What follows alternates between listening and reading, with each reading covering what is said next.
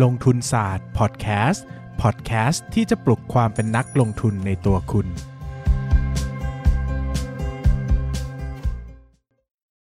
หนังสือสำหรับ first jobber ที่ผมคิดว่า ไม่ต้อง first jobber หรอก ประมาณตั้งแต่เรียนจบจนถึงสามสิบต้นๆ คนที่อยู่ในช่วงของการยังเป็นมือใหม่ในการทำงานมั้งการทำงานไม่ถึงสิบปี ผมว่าอ่านได้หมด เอ่ออืมผมว่าหนังสือชื่อว่า เพราะเป็นวัยรุ่นจึงเจ็บปวด เป็นหนังสือที่พูดถึงเรื่องการจะมีชีวิตแบบที่ไม่มีคนขีดเส้นให้คุณเดินแล้วอะเพราะว่าการที่เราเป็นนักการตั้งแต่เกิดจนเรียนจบอะมันคือมีคนขีดเส้นว่าคุณจะต้องเรียนมัธยมต้องเรียนประถมนะ คุณต้องเรียนมหาวิทยาลัยนะ ต้องจบปตรีนะ มันจะขีดเส้นมาตลอด ผมยังจำความรู้สึกวันที่ผมเรียนจบได้ วันที่อยู่ในห้องมอบเอ่อ อะไรนะ ปริญญาบัตรให้บัณฑิตทุกคนโยนหมวกอะเฮียชีวิตกูจะไปไหนต่อวะ แบบวอตจะทำอะไรต่อคือมันมันไม่มีใครบอกเราแล้วอะเออ ซึ่ง เพราะเป็นวัยรุ่นจึงเจ็บปวดเนี่ยเป็นหนังสือพูดถึงไอ้ช่วงเวลาแบบนี้แหละว่า มันต้องถอยกลับมามองชีวิตเยอะๆว่าให้เขาผมชอบบทแรกมากเลยมันแบบบทต้นๆเนี่ยไม่ใช่อาจจะใช่ไม่ใช่แบบแล้วเขาบอกว่าให้ให้มองว่าชีวิตเราทั้งชีวิตว่าเป็นเป็นเหมือนเวลา 24 ชั่วโมงอะเออ วัย 25 ของเรามันอาจจะเพิ่งเป็นเวลาสายๆก็ได้ คุณอาจจะแค่เพิ่งตื่นเองอะแต่เวลาทั้งชีวิตที่เหลือของคุณกว่าจะกว่าจะเข้านอนรอบต่อไปก็คือตายมันยังเหลือเยอะมากเลยนะ คุณยังต้องทำอะไรเยอะแยะมากมาย คุณต้องดีไซน์ชีวิตต้องคิดให้เยอะว่าจะเอาตัวเองไปอยู่ที่ไหน งานเป็นเรื่องสำคัญมาก เพราะว่าการเรียนอะสำคัญก็จริงแต่เราอยู่กับมันสักประมาณ 20 ปี หรือประมาณ 15 ปีถึง 20 ปีเนาะ แต่งานอะ คุณต้องอยู่กับมันไปประมาณอีก 40 ปีอะกว่าคุณจะเกษียณอะมันเป็นเรื่องสำคัญมากดังนั้นเนี่ยเขาให้ความสำคัญกับการค้นพบตัวเอง ค้นหาตัวเอง แล้วก็ผ่อนผ่อนคลายตัวเองเนาะคิมรันโดเนี่ยเขาเป็นอาจารย์แนะแนวอยู่ในที่มหาวิทยาลัยแห่งหนึ่งดังนั้นในในเกาหลีนะเขาก็จะเป็นคนที่เจอประสบการณ์เกี่ยวกับความ fuck up ของนักศึกษาจบใหม่กับ first jobber มากเขาก็จะมี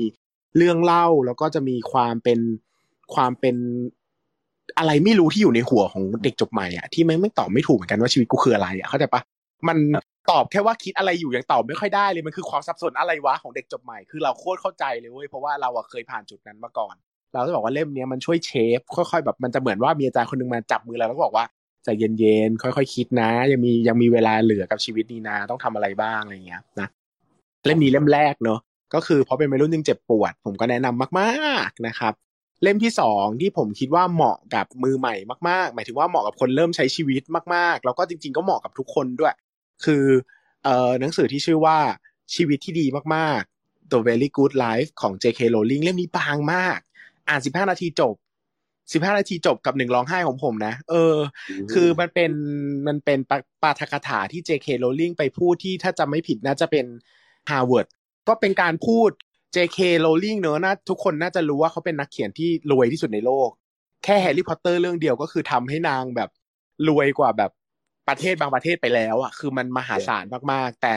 แฮร์รี่พอตเตอร์เนี่ยถูกต้นถูกปฏิเสธต้นฉบับมาเป็นสิบกว่าครั้งนะไม่ได้ตีพิมพ์แล้วคือก่อนที่นางจะได้ตีพิมพ์อะเป็นคุณแม่เลี้ยงเดี่ยวเลิกกับสามี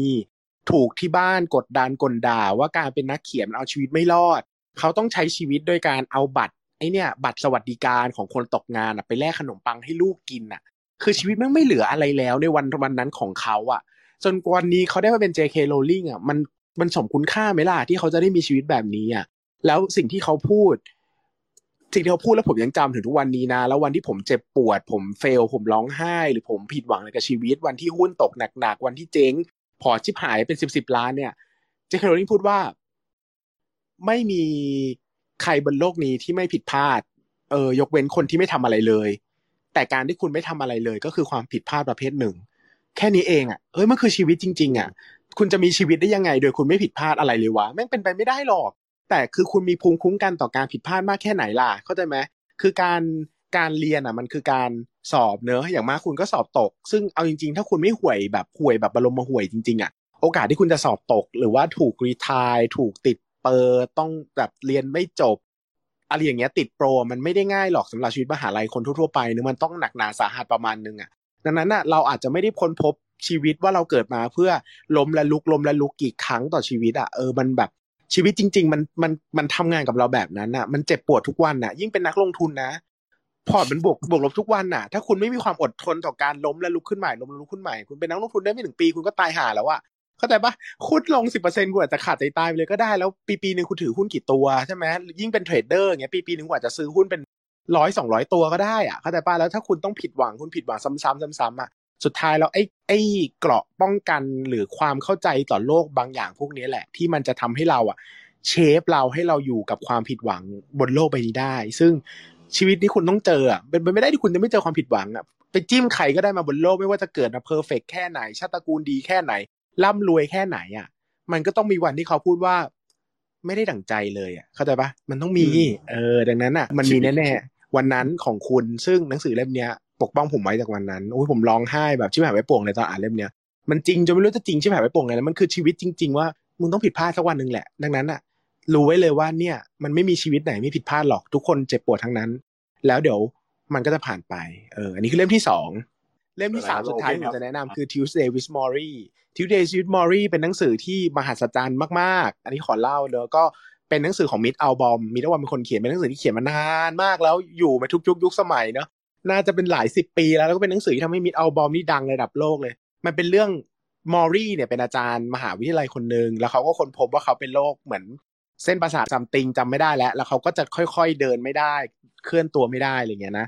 ซึ่งตัวจริงๆมอรี่เป็นคนที่ positive thinking กับชีวิตมาก เป็นคนที่มีความสุขกับชีวิต ให้คำแนะนำเด็ก ๆ ให้คำแนะนำนักศึกษาอะไรเงี้ย ชอบการเต้นรำแล้ววันหนึ่งก็คนพบว่าตัวเองจะเดินไม่ได้ เต้นรำไม่ได้อะไรเงี้ยครับ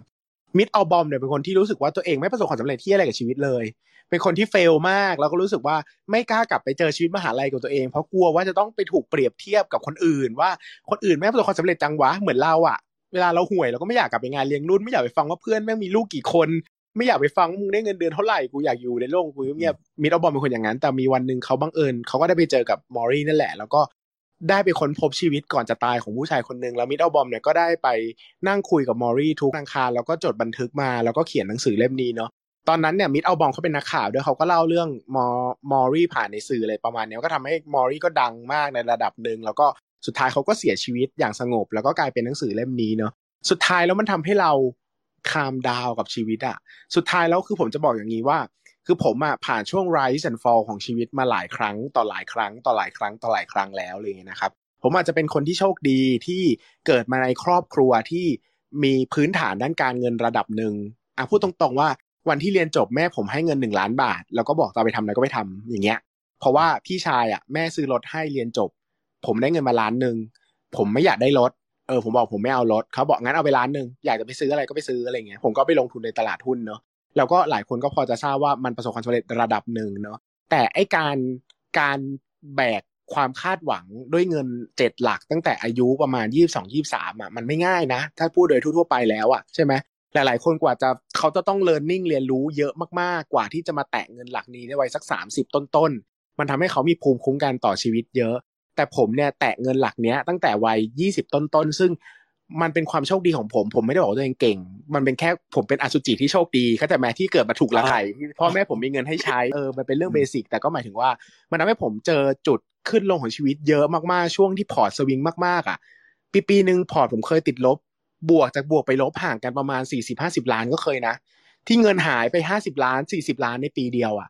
นั้นนั้นภูมิคุ้มจะภูมิคุ้มกันทางใจของผมมันต้องแข็งแกร่งมากไม่งั้นผมไม่อยู่รอดจนถึงทุกวันนี้หรอกอะไรอย่างเงี้ย ซึ่งผมเจอสภาวะนี้ตั้งแต่อายุยี่สิบห้ายี่สิบหกอะ เออ มันไม่ได้ไปเจอตอนอายุสี่สิบห้าสิบก็แต่ว่าหลายๆ คนนักทุนเก่งๆ อะ กว่าพอเขาจะเท่านี้มันเขาใช้เวลา แต่ผมเป็นเด็กที่โชคดี ซึ่ง มันก็มีนักลงทุนอีกหลายคนแหละ ที่ก็เป็นคนที่โชคดีแบบผมมีพอร์ตใหญ่กว่าผมก็มีอายุน้อยกว่าผมมากกว่าผมเนี่ยมันมีหมดแหละ แต่เขาอาจจะไม่ได้มีพื้นที่ในการมาเล่า ผมก็จะมาเล่าในมุมนึงว่า วันหนึ่งอะมันต้องเจอแหละ ซึ่งไอ้ไอ้ความ rise and fall ของชีวิตเนี่ยมันจะต้องมาหาเราอยู่แน่ๆ แต่มันอาจจะไม่ได้มาหาเราในวันนี้พรุ่งนี้แต่มันจะต้องมาสักวันหนึ่ง ซึ่งการที่ประคับประคองใจดูแลตัวเองมันสำคัญ เพราะว่าวันหนึ่งมันต้องเจอมันไม่ใช่แค่เรื่องเงินเนี่ยไม่ใช่แค่เรื่องการลงทุน ทุกอย่างแหละ มันต้องมีเรื่องความสัมพันธ์วันหนึ่งพ่อต้องตายแม่ต้องตายเป็นเรื่องปกติ วันหนึ่งจะต้องเลิกกับแฟนวันหนึ่งจะต้องป่วยหนัก ไม่รู้จะตายเมื่อไหร่ วันหนึ่งจะต้องมีปัญหากับเพื่อนมันต้อง มันต้องมีชีวิตที่ขึ้นขึ้นลงลงแบบนี้แหละ ดังนั้นเนี่ย การให้พื้นฐานตัวเองในด้านอื่นบ้าง เป็นเรื่องสำคัญเนอะผมก็จะพูดว่าคนที่มาฟัง ผมเชื่อว่าเรื่องหุ้นคือคุณก็ master อยู่แล้วแหละ คุณก็เก่งอยู่แล้ว แต่ผมก็จะบอกว่า เออ ด้านอื่นสำคัญนะ โดยเฉพาะในวันที่แบบหุ้นแม่งพังสลายไม่เหลือชิ้นดีเลยอะสิ่งเนี้ยมันจะเยียวยาชีวิตคุณไว้อะเออ ผมจะพูดเสมอเสมอว่า เราต้องกระจายความเสี่ยงในชีวิตเราด้วย คือไม่ใช่ว่าไปแบกหุ้นแบกตลาด แบกการเงินไว้เป็นร้อยเปอร์เซ็นของชีวิตหุ้นขึ้นก็ดีใจหุ้นลงก็เสียใจผมเคยมาแล้ว แล้วมันทรมานมาก มันชีวิตเรามันเปิดดูได้ดัจจะดัจจะดัชนีเลยอะว่าดัชนีขึ้นวันนี้มีความสุขดัชนีลงวันนี้มีความทุกข์มัน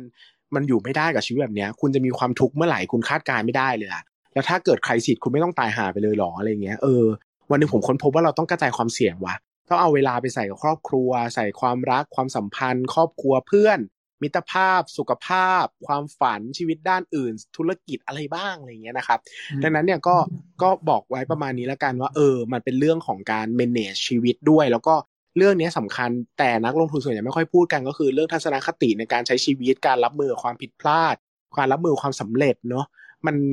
หลายคนไม่ค่อยพูดเพราะว่ามันจับต้องยากแต่ผมจะบอกว่าเรื่องเนี้ยเรื่องพวกนี้มันสาคัญนะ เพราะว่าในระยะยาวอะ ถ้าใจคุณไม่แกร่งพอกับการล้มเหลวว่าคุณจะเลิกเป็นนักลงทุนไปในสักวันหนึ่งซึ่งผมเคยเจอนะ คนที่เป็นนักลงทุนมาสิบปีแต่ลงทุนจริงสองปีก็คือลงทุนปีแรกแล้วก็เลิกไปเก้าปี แล้วก็มาลงทุนปีสุดท้ายปีเดียวเพราะว่าแบบทนรับความเสียใจในการผิดหวังไม่ได้อะไรเงี้ย อืมดังนั้นก็อย่าลืมฝึกใจตัวเองด้วย อย่าลืมให้ความสำคัญ แค่คุณรู้ว่าคุณต้องฝึกฝนมัน ผมว่ามันคุณก็ก้าวไปเหนือกว่านักลงทุนหลายคนแล้วแหละ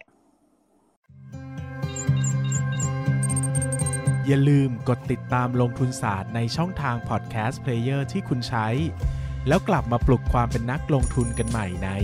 ลงทุนศาสตร์พอดแคสต์